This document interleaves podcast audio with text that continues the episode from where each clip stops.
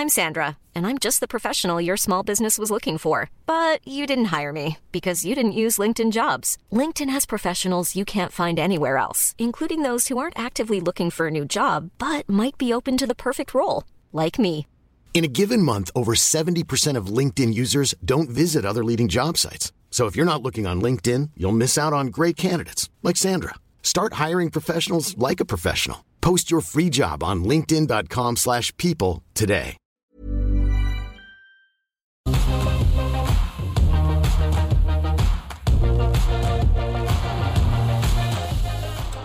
Hello, welcome back to Ausbiz Australia's only live streaming business and markets channel. Great to have your company. I'm David Kosh. It has just gone 12 midday Australian Eastern Standard Time. That means it is time for the call for the next 60 minutes.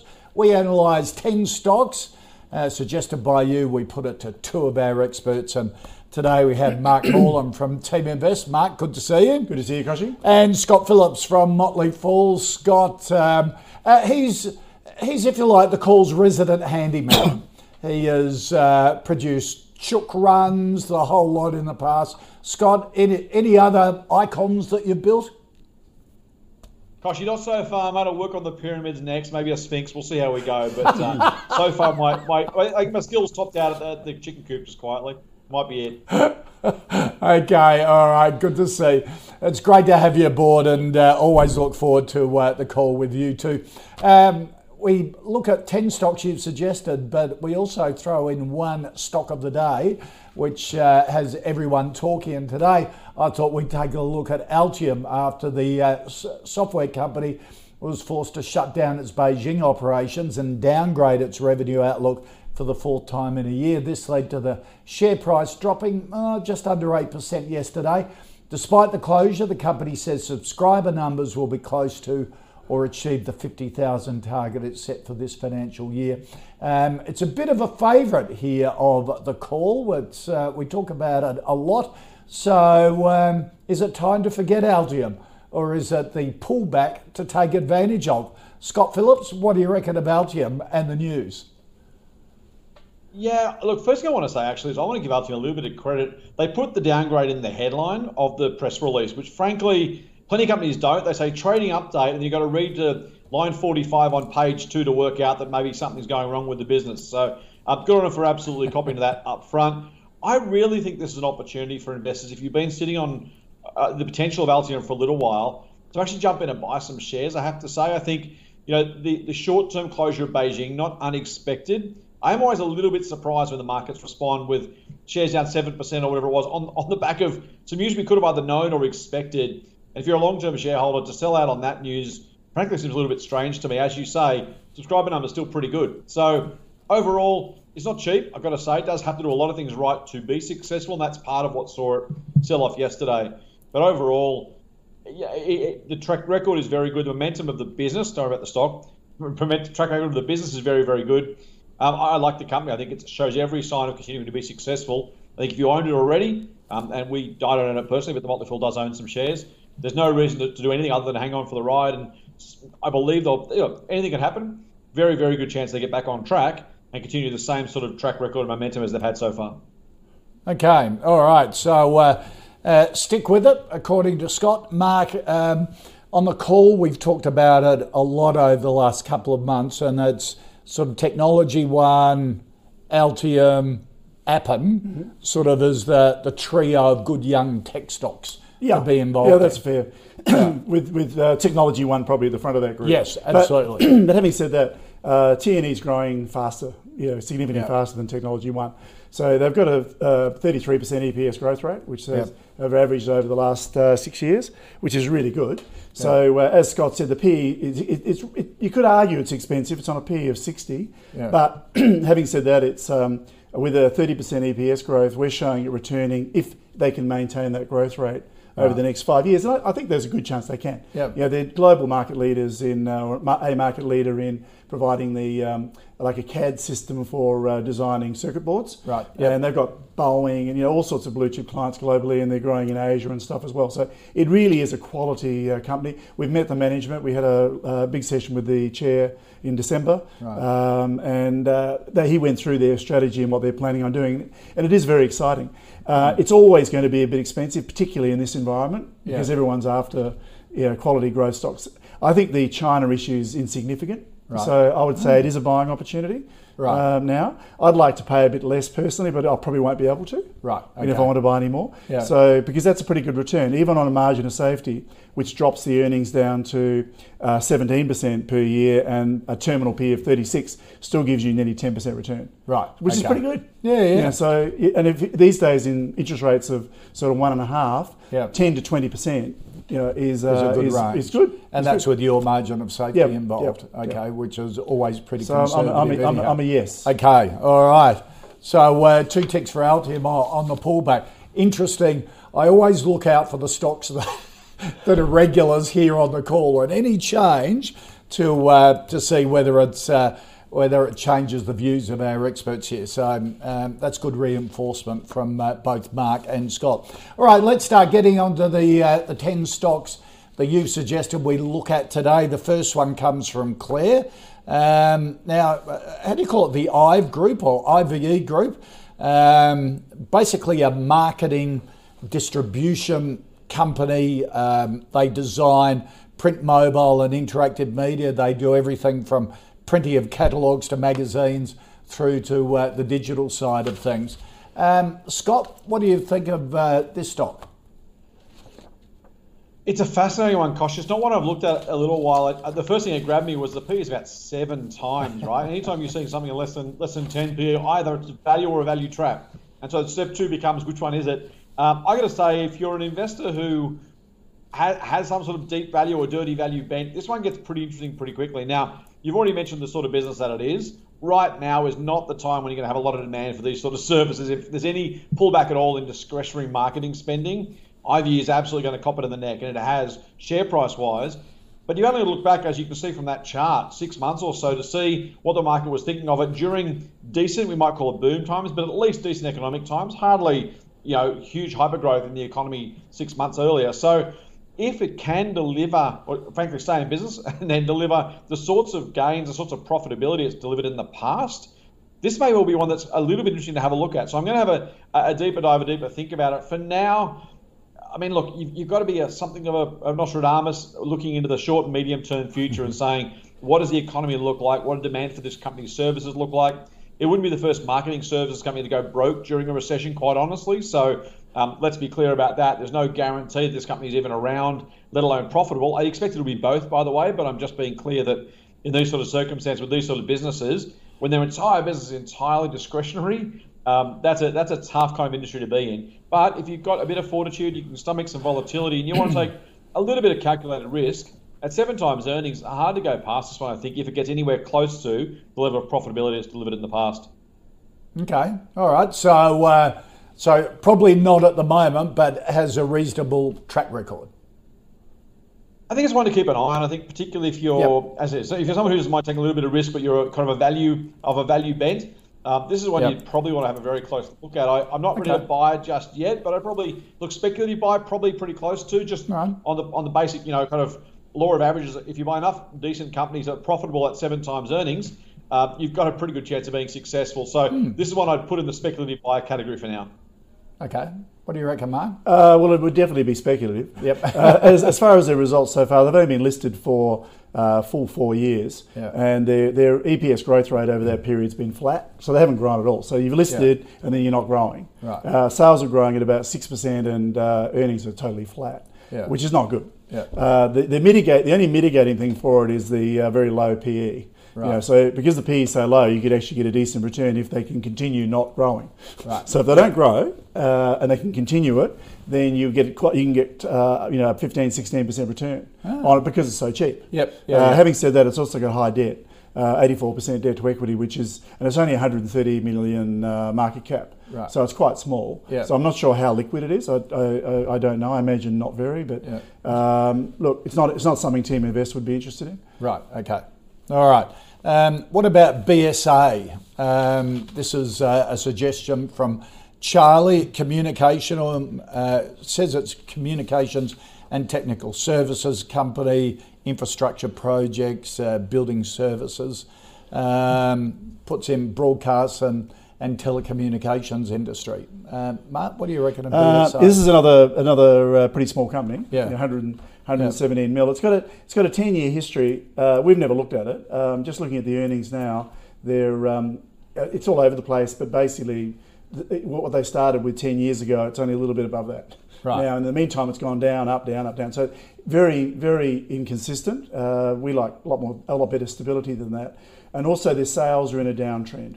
So sales are dropping at an average of seven percent a year, which means you know even though their earnings are flat, uh, sales are going down. Yeah, that's not a good combination because eventually it'll drag earnings down as well.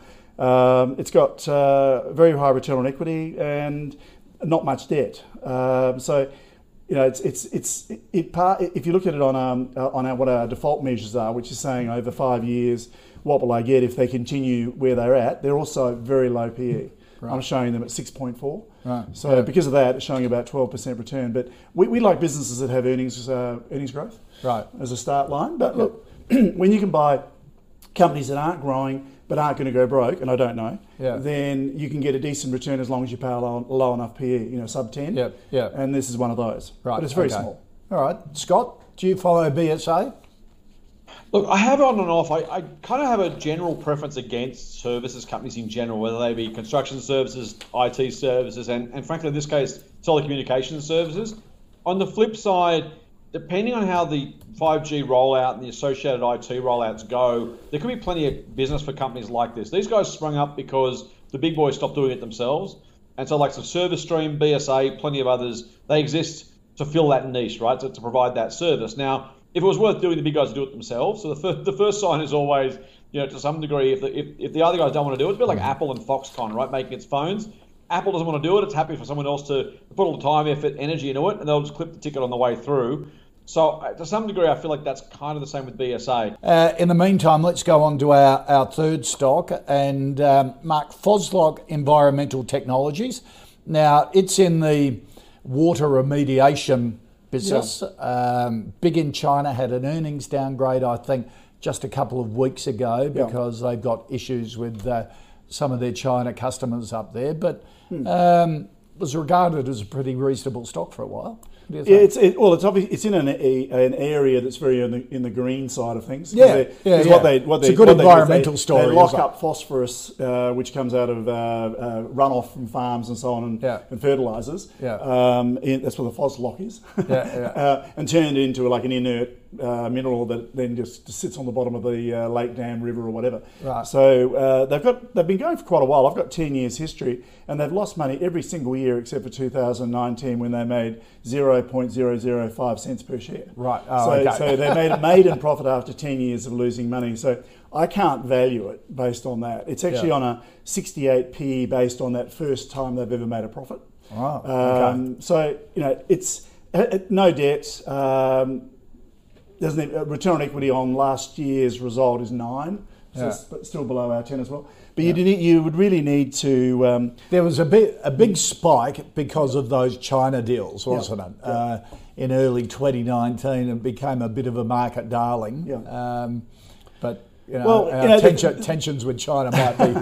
well, there, there, there's that, but also uh, I don't know how much it costs to actually do this stuff. It depends on the, the will of the you know governments or the regulatory bodies or what they make people do. Right, Uh, yeah. There's obviously a big market opportunity. Yep. Uh, for it. it's a question of you know cost benefits and so on, but it's in the right it's in a, a prospective area. Yep, You can put yep, it that way. sure. So I mean, if you're interested in investing in that area, it's obviously going to attract money from the um, from the consci- the funds that are uh, focusing on these sorts of things. Yeah, okay. So you know, they may, maybe they can make it work, but at the moment, it's not a business really, and it's Yeah, yeah, and not one that you'd Well, be it's gotta make money. Yeah, Yeah. exactly. All right, um, Scott, uh, let's finish up. I think we've got you back. Let's finish up with BSA first. So, a yes from you on that, or a no? Uh, let me go no on the basis of the industry, uh, but keeping Yep. an eye on it. If the results get better before the price goes up, maybe well and truly a chance to buy Okay. a stock. All right. Um, and Phoslock, Environmental Technologies. Um, Uh, it's come down from those highs in 2019 and just bubbling along the bottom at the moment, as uh, as Mark and I were saying. Interesting environmental story, but haven't quite uh, been able to make money out of it. Yeah, spot on. And you know, we talk about story stocks. This is the ultimate story stock. This is more more story than stock, quite honestly. Uh, potentially a great idea. Like most of these, you know, would-be companies, we hope they're successful because there is a real need to solve the problem that they are addressing. The reality, though, is that maiden profit, as Mark's mentioned, a PE of 70 times earnings. Um, you know, could, could be could be anything. Could be, could be a tenth of the price or ten times the price in five years' time. It's impossible to know. This is pure speculation. Um, not my game either. Not nor is Mark's, as, as he's already said. Uh, you know, again, ho- hopefully for everyone's sake, it, it, finds an environmental solution we can all uh, benefit from. But man, you know, it's like trying to buy every potentially biotech hopeful because they might be curing cancer. We hope they do. The odds are very much against it actually happening, and so it's one I'm going to happily leave alone. okay, all right, and um, it hasn't really recovered from any of those March lows like most stocks have done, so a bit out of favour with investors at the moment. Um, our fourth stock uh, is suggested by Meg, and it is the Magellan Global Equities Fund, um, and um, invests around the world. Um, what do you reckon, Mark? Magellan uh, has, yeah. the, has the name. Yeah, now, this is not the fund manager, no, is it? No, that's uh, this is one of their funds. This is the this is a listed uh, fund, investment fund. which I think they're going to do a lot more of them. Magellan, yeah. it's a good idea because it locks the money in uh, forever, basically. Because you once you once you invest in it, you're getting shares. Yeah. So they yeah. can keep managing it forever. It's a very good plan. Yep. yep. for Magellan. Having said that, uh, this is really US centric. So it's it's uh, technology stocks mainly. Yep. So it's Alibaba, Alphabet. Um, Crown Castle, not sure what that is, Facebook, Microsoft. Then there's a few European companies, uh, pharmaceuticals, Novartis, uh, uh, Reckitt and Benckiser, Starbucks, Tencent, and Visa. Right. Ah, okay. That's the holding. So right. it's very, very much tech and a bit of bit of um, a bit of um, pharmaceutical and so on is in there as well. It's averaged uh, so far 11.8 percent per year compound since it uh, listed. Right. So it's been good. You know, if, yep. you, if you want to buy a fund. Um, you know, we're it's you know, we're showing it returning about 13% you know on the current current price. The PE is actually quite low as well, so it's yeah, it's it's absolutely a reasonable thing to buy. Right. Personally, so I'd yep. say yes. There's nothing wrong with it at all. Yep. Uh, I'd rather ha- buy Magellan. Right. the uh, holding company. Right. Uh, Why? Because they get they, that leverage is off, so that gets fees from this. I think they get 1.3, I think, uh, and from all their other funds under management and performance fees. Right. So what their returns have been has been well over 20 to 30 percent compound return. Okay. Uh, so right. it's a leveraged position because of the way they are. Now they've come off a fair bit as well. Yeah. Um, and they're still they're back to about 60, I think now. I'd have to have a look. Right. Um, but personally, I'm a, I'm a shareholder in that. I wouldn't right. buy the fund. Okay. But there's nothing wrong with that. If you want to have a managed fund, that's a good one. All right. Okay. Scott, what do you think of the uh, the Magellan Global Equities? Yeah, Mark's still my, my complete thundercross. I have to say, it's one that the track record speaks for itself. Ordinarily, if you're buying a fund, you want to be buying the underlying assets, not the fund structure itself. Um, it's trading about net asset value as it should, so you know, no, no discount for buying that. The difference is, of course, you can't get those ASX, and so it's one easy, nice, and frankly successful thus far way to get access to some of the better companies in the tech space, as Mark's already mentioned. I would absolutely, again, prefer to keep my fees low and still get access to most of those by buying an Nasdaq 100 ETF, for example. Um, I think it's a great way to play it. Magellan, fine, completely fine. You own it. If you bought it, if you're happy with it, knock yourself out. Magellan done a great job managing these funds and delivering really good results for shareholders. So nothing at all to complain about. Happily own the own the fund. Um, but the, the, the, profits are accruing to somebody else. They're taking their slice and they're entitled to. But if you can invest in something like a, a very low cost NASDAQ ETF or tech ETF, I'd much rather do that mm. and maximize the upside than, than, share some of the spoils with a fund manager personally. Our fifth stock, uh, Mark, um, has been suggested uh, by David Macquarie Group. Yeah, well, Macquarie Bank, yeah. You know, Macquarie Group. Um, it's uh, it's been a very good investment for a long time. I bought it in just after the GFC at twenty four dollars something when oh. the government guaranteed it, and I right. sold it at about fifty five. So it was a bit early. Yep, yep. so I haven't had it since. Um, see, we don't really like the banks, although Macquarie is different. You know, yep. you, you, can't really lump it in with the other uh, banks in Australia. The the complication for us is we want to understand the business and how they really make money. And Macquarie is really a you know, I think you've got to back the management and say, well, they're good at making money, they've got a good history, um, and you're going to back what they do. And even going through these times we're going to go through with coronavirus, will present opportunities for them. Yep. You know, because there's going to be all sorts of stuff that'll happen, and they're good at playing those sorts of things. Yep. So this environment may be better for them than it will be for the other banks, but I, I can't swear to that. Um, it's currently on a PE of 16, which is about high middle for their range, and its its EPS growth is about seven and a half percent. So uh, if you buy it today at $120 or whatever it is, uh, we're showing it about 10% return. Right. Now, okay. 10, percent return is not bad. Yep. But it's not fabulous either. Yep. And, okay. and, if, and, if, I go margin of safety, it's about 2%. Right. Yeah. So uh, I, I, think it's a quality business. It's not one that we've ended, tended to be enthusiastic about mainly because of the complexity of it, but they've, you know, it's, it's they've done well. Okay. So if you're a, a, a retail investor and you want some banks, well, I'd have that uh, one over the others. Right. I was going to say, if, if you had the big five, which Macquarie comes in as a fifth, yeah. would that be your choice? Oh, yeah. yeah right. Definitely, definitely. Okay. All right. Scott? Yeah, I find Macquarie incredibly difficult business to evaluate because of the way it cleverly and, and, and very successfully goes from business to business to wherever it can make the most money. And so you, you look at Woolies and you say, okay, five years' time, Woolies will be selling groceries, maybe a few more, maybe a few less Maybe W is doing well, maybe it's doing badly, but broadly speaking, you know what it's going to be doing.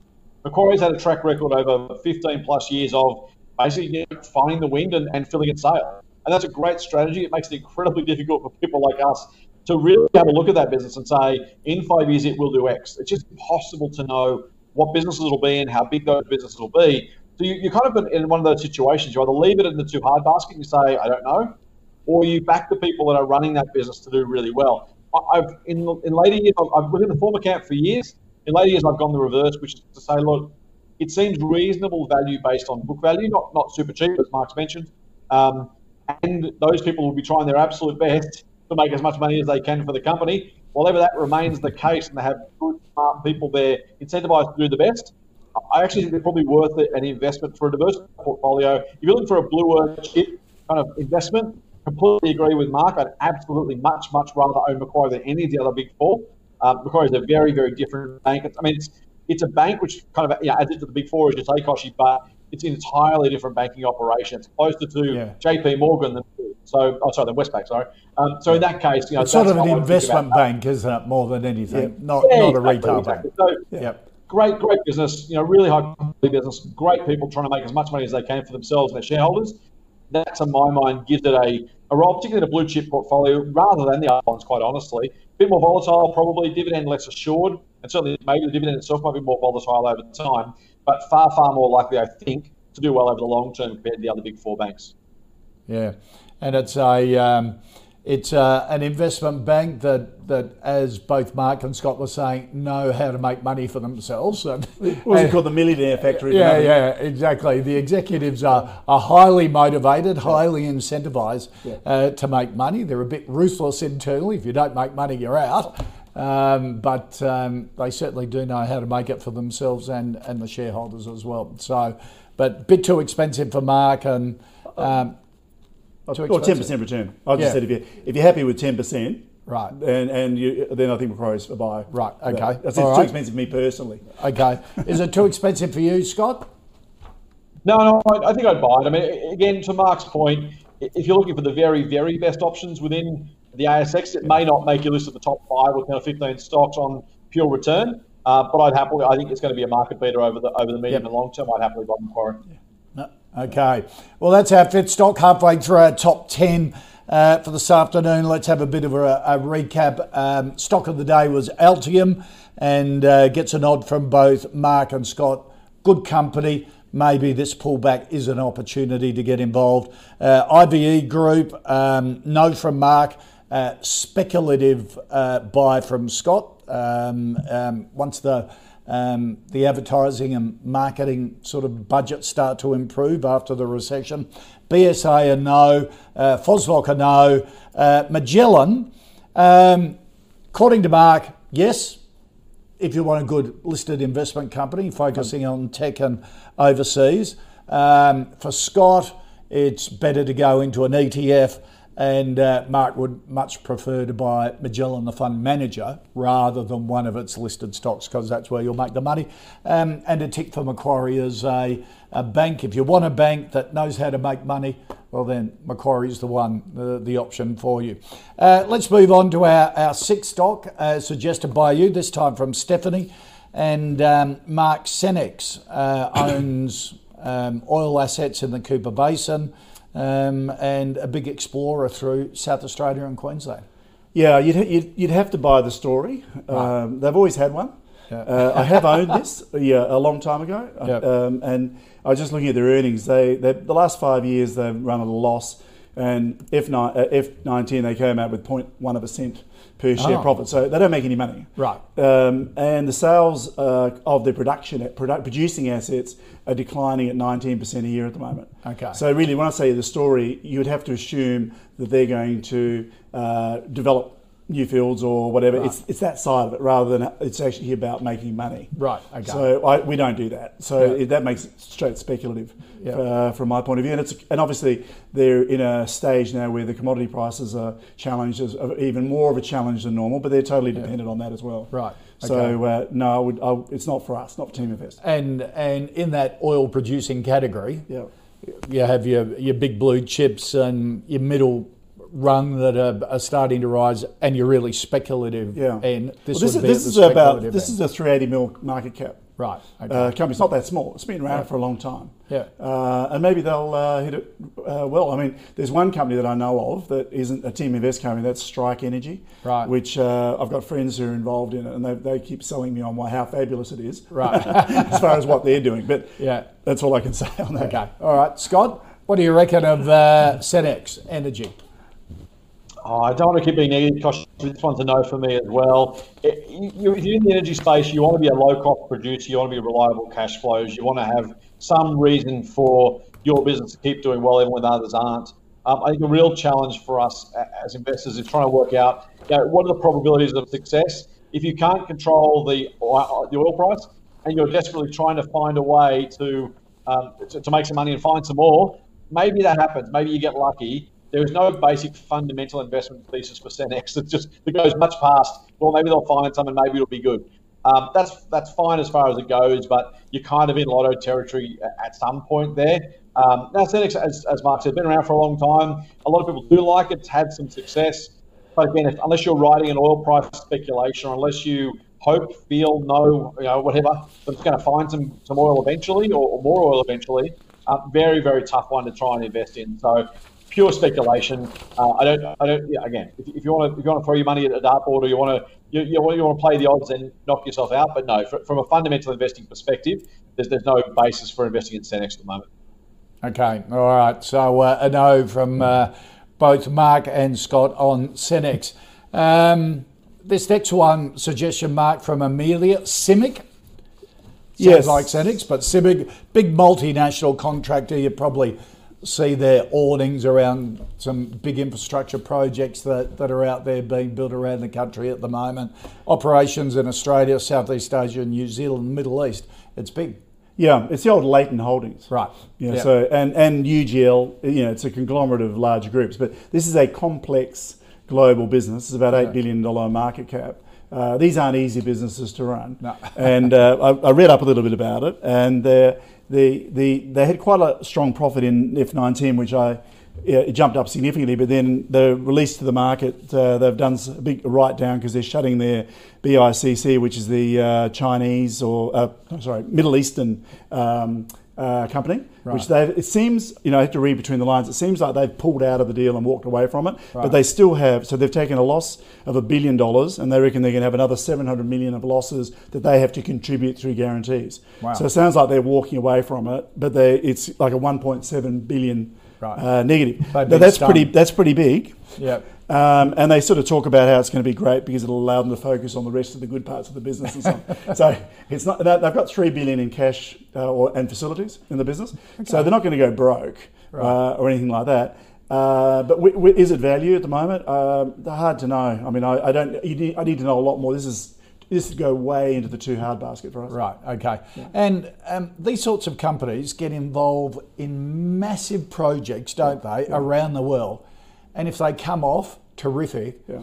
But if they don't, and it goes pear shaped, they're big write downs, aren't they? Absolutely, and uh, on their their uh, presentation, if anyone's interested in it, have a look at it, and it actually shows what the revenue is by these big pro- all the major projects, Yeah. even in Australia. You know, they're, they're, a lot of them are toll roads Yep, and yeah. bridges and things Big like infrastructure, that. yeah. and they're over five six years, and, and then the contributions and how, how it works. Right. But as you said, if you get it wrong, it's, it's bad. Yeah, yeah, yeah, yeah. You get the costings wrong or the supply chain doesn't work, it really mucks you about.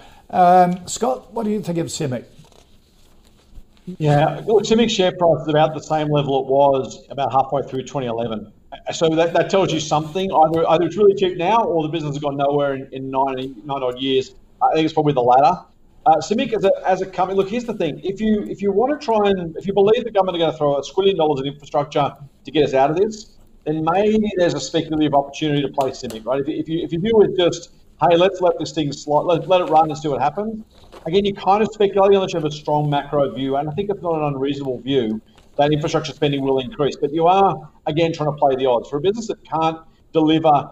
You know, share price gains over a nine-year period tells you everything you need to know. In fact, to your point about government contracts cost you, not only is that true, but it's getting worse for the construction companies because governments, on behalf of taxpayers, are getting a whole lot wiser. So we're in a situation now where they know that open book costing, cost plus costing is what they want. There's enough players out there to play against each other. The people who are going to win that game, win the contracts, the ones with the lowest prices. And if you, that, that's not a great way to make money as a as a as a, um, as a construction company, right? If you're if the only way you win business is to, make less money than your competitors, um, that's a tough tough business to be because they are contract by contract businesses.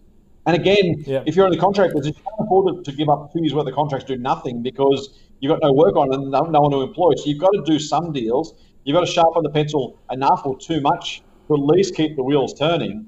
It's just a really structurally difficult industry to make money. And again, the share price shows that. So, uh, you know, there, there are probably times when you can try and play some sort of short-term, medium-term speculation about cycle industry cycles or government spending cycles, and maybe that works.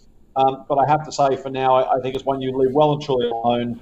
I said, unless you have a really strong macro view, um, I, I think there's much better value everywhere else.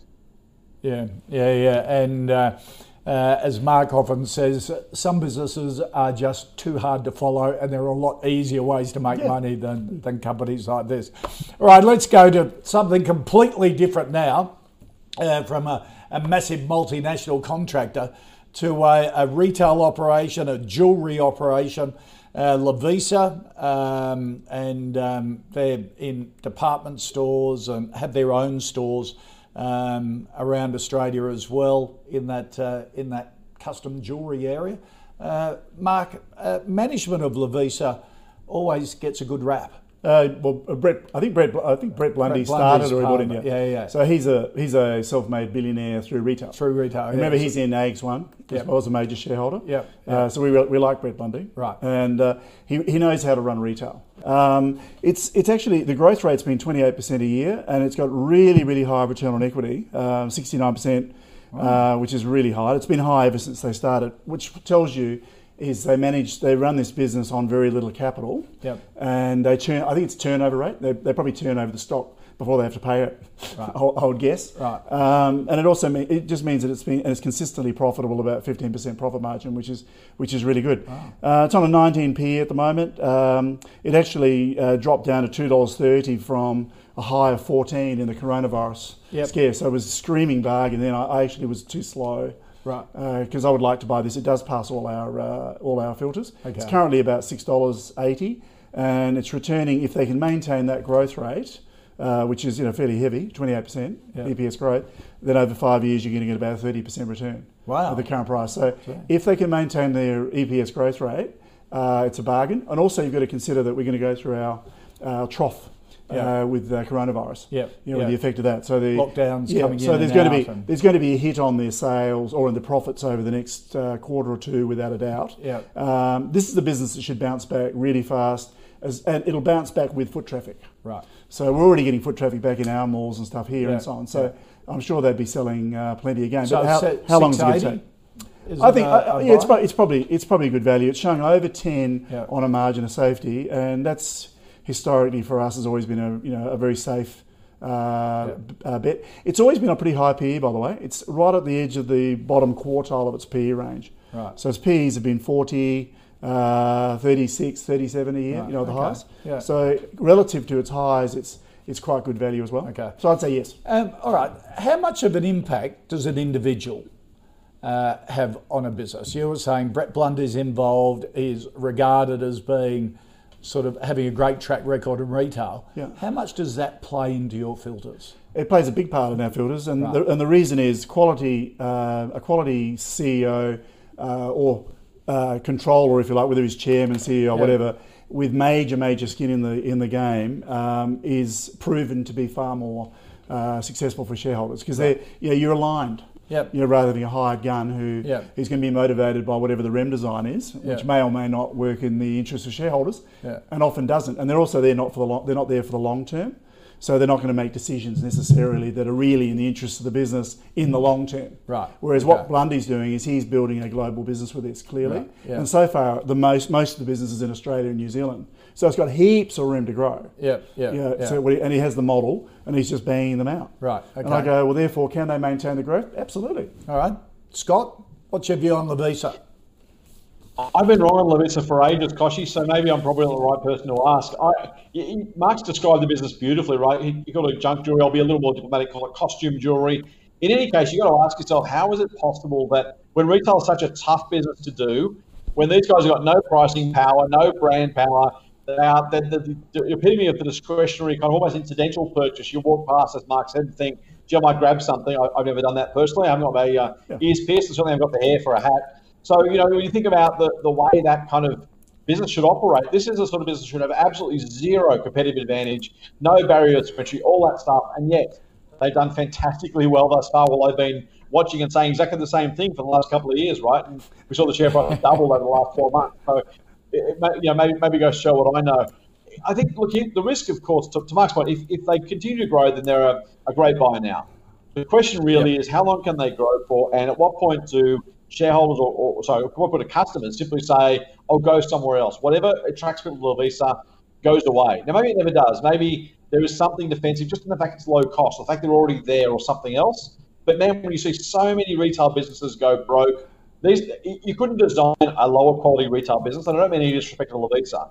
Given the price point, given the average sale value, given the cost of rent, the fact they're in expensive shopping centres, um, no brand you know, value to speak of. You, you, if you're designing a business, particularly a retail business, this is the one you put at the end of the don't do it like this, do it, do the opposite. And yet, it's done incredibly, incredibly well over the long term. So that's probably where I, as an investor, you know, I can't buy it because I don't, I don't see the defensiveness of that business. I think when, if and when times get tough, uh, I don't see how it protects itself. I don't see how it doesn't suffer meaningfully if that happens. And one of those things, any number divided, multiplied by zero is still zero.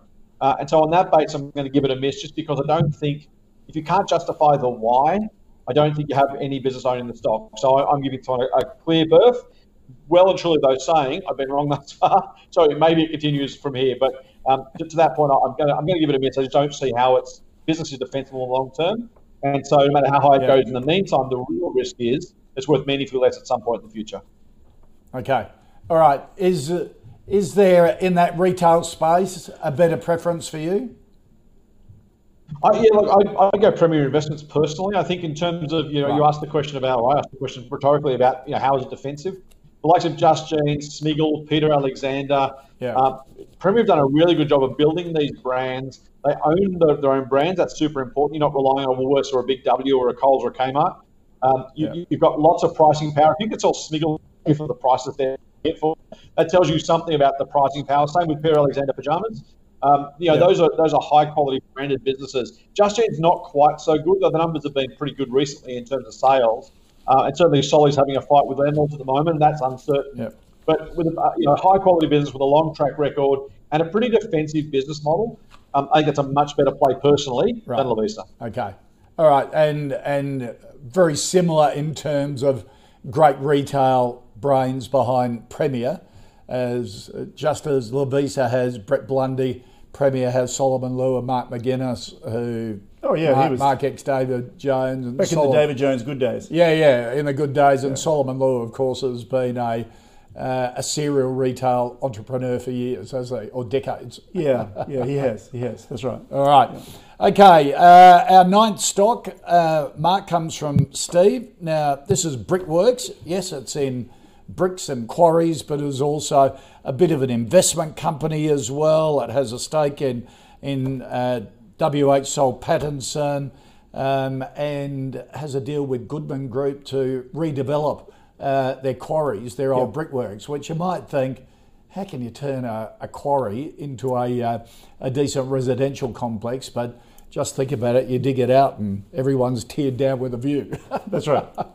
yeah. What do you think Well, I think, and- I mean, all these businesses, anyone who's in quarries or uh, brick making, what they typically do is they they buy. Uh, a, it's very difficult to get a quarry license. Yep. You know, so you, you get one. It's usually a long way away from the uh, metro area, and as as population expands, you know, eventually it You catches up with where you are, and then ideally that works out at the time you've exhausted the resource, and then you make a big killing on the uh, development of the land. Yep. That's what they do. Yep. That model is standard. Yep. So that's Yep. really what they're talking about in the investment side. So it's lumpy because that doesn't Yeah. happen every day. There's ABC, which is the um, the one in uh, based in out of Adelaide. Oh, okay. They're the same. They did the same Adelaide- thing. the old Adelaide Brighton. Yeah, Adelaide Yep. Brighton. Yeah, the same thing.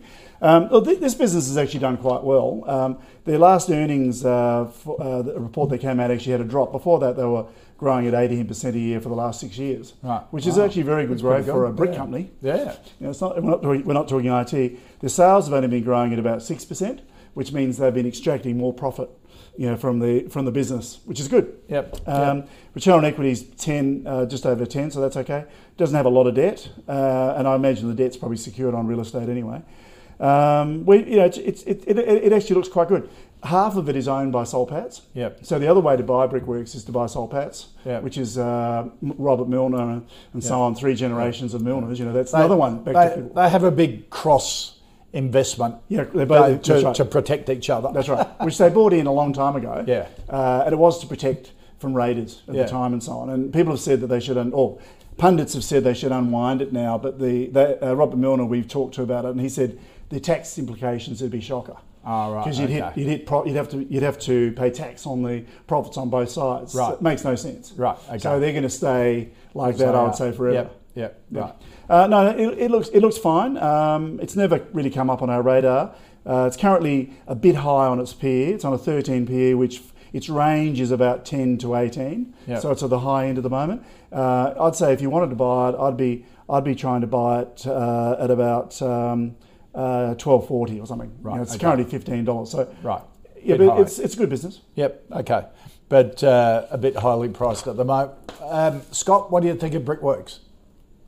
It's a really tough business to, to analyse, Koshy, particularly for the reasons that you've already talked about. The cross shareholding is really difficult to unpick. And then within that, you've even got to work out whether the Soul Pats part of the business is worth what it's currently worth in the side of the cross shareholding uh, based on its own holdings. So Soul Pats owns shares in New Hope Coal, TPG Telecom, Priceline, or um, uh, yeah, the, that the Priceline pharmacy business. Uh, you know, so it's a really complex business to unpick the, the Milner family, as Mark's already mentioned, wonderful stewards of capital over a very, very long time.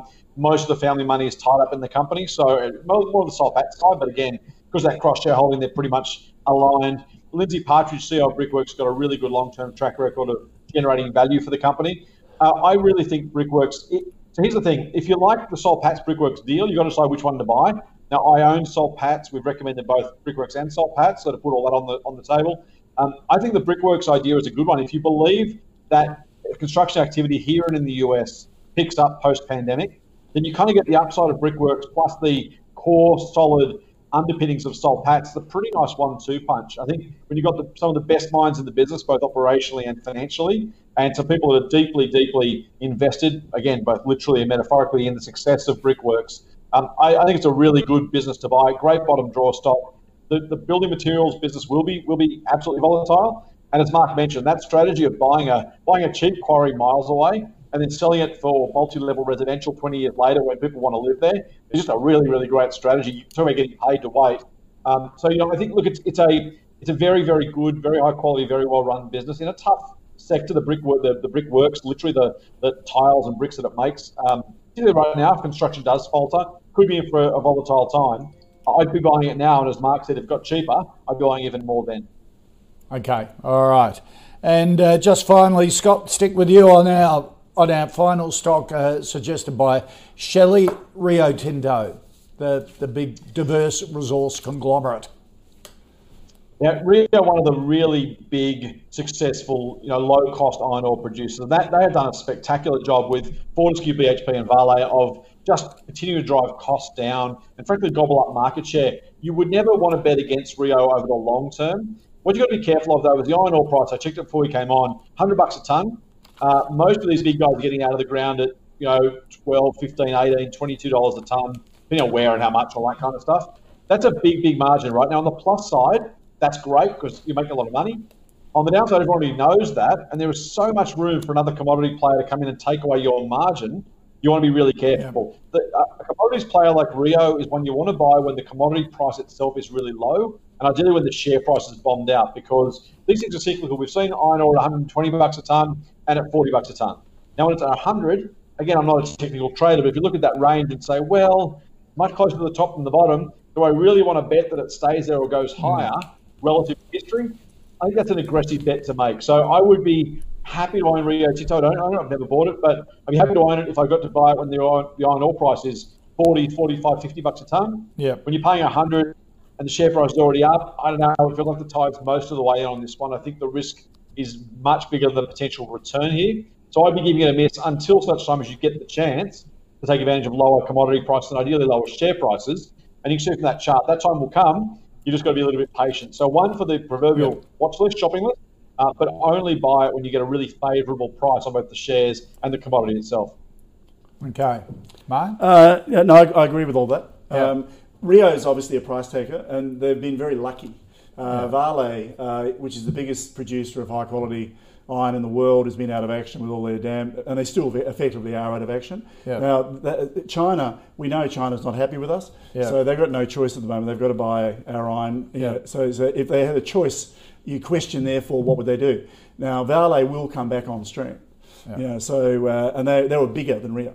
Right. You know, so as, as far as production capacity, the other issue with China, of course, is you know what is going to happen with the uh, growth. Is it, is iron ore consumption going to grow, flatten, or start declining? Yeah. Uh, don't know.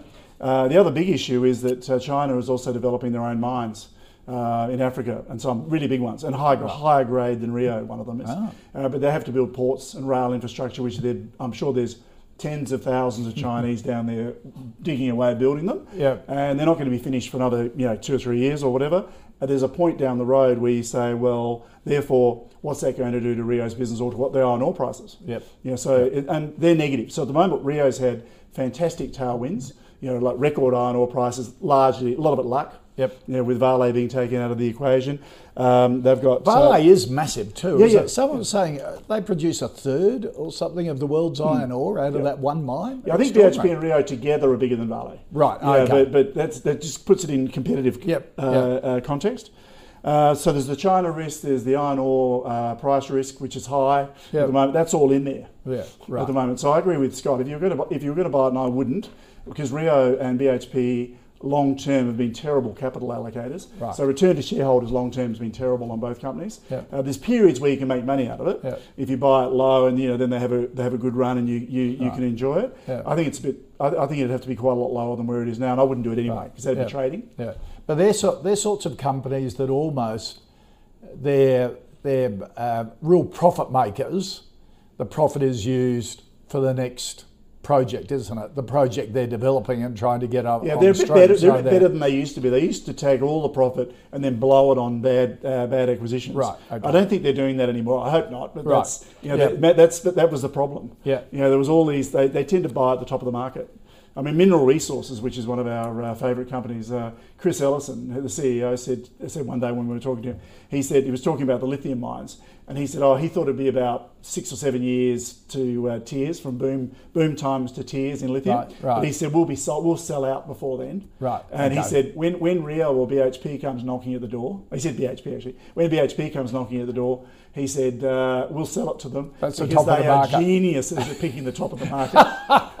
and then laughed. But he said, of course, we would keep the crushing and the mining contracts. Right. So we would charge all the service fees for it, but they can own it. Yeah, yeah, yeah. And Isn't that funny? Okay, all right. So uh, a no for Rio. And that um, that's for you, Shelley. Thank you for suggesting Rio. Hopefully that gives you uh, some really good guidance on that. So, just to recap our final five stocks uh, Senex a no, CIMIC a no, uh, Lovisa a yes from Mark. Um, a no from Scott. He prefers Premier Investments. Uh, Brickworks, a no from Mark, yes from Scott, and a no from both of them on Rio. And if you want to suggest 10 stocks in the next uh, week or so that we want to uh, get through on, uh, on your suggestion, you can send them in via email, the call at ausbiz.com.au or through Twitter at ausbiztv.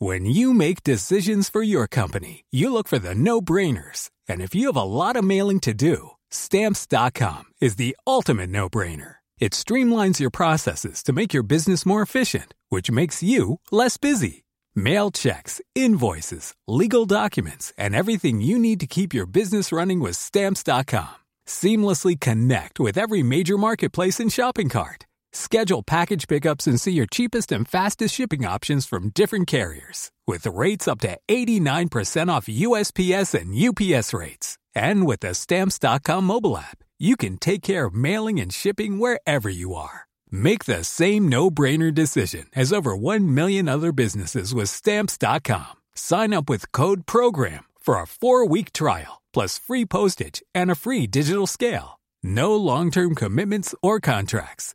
That's stamps.com. Code program.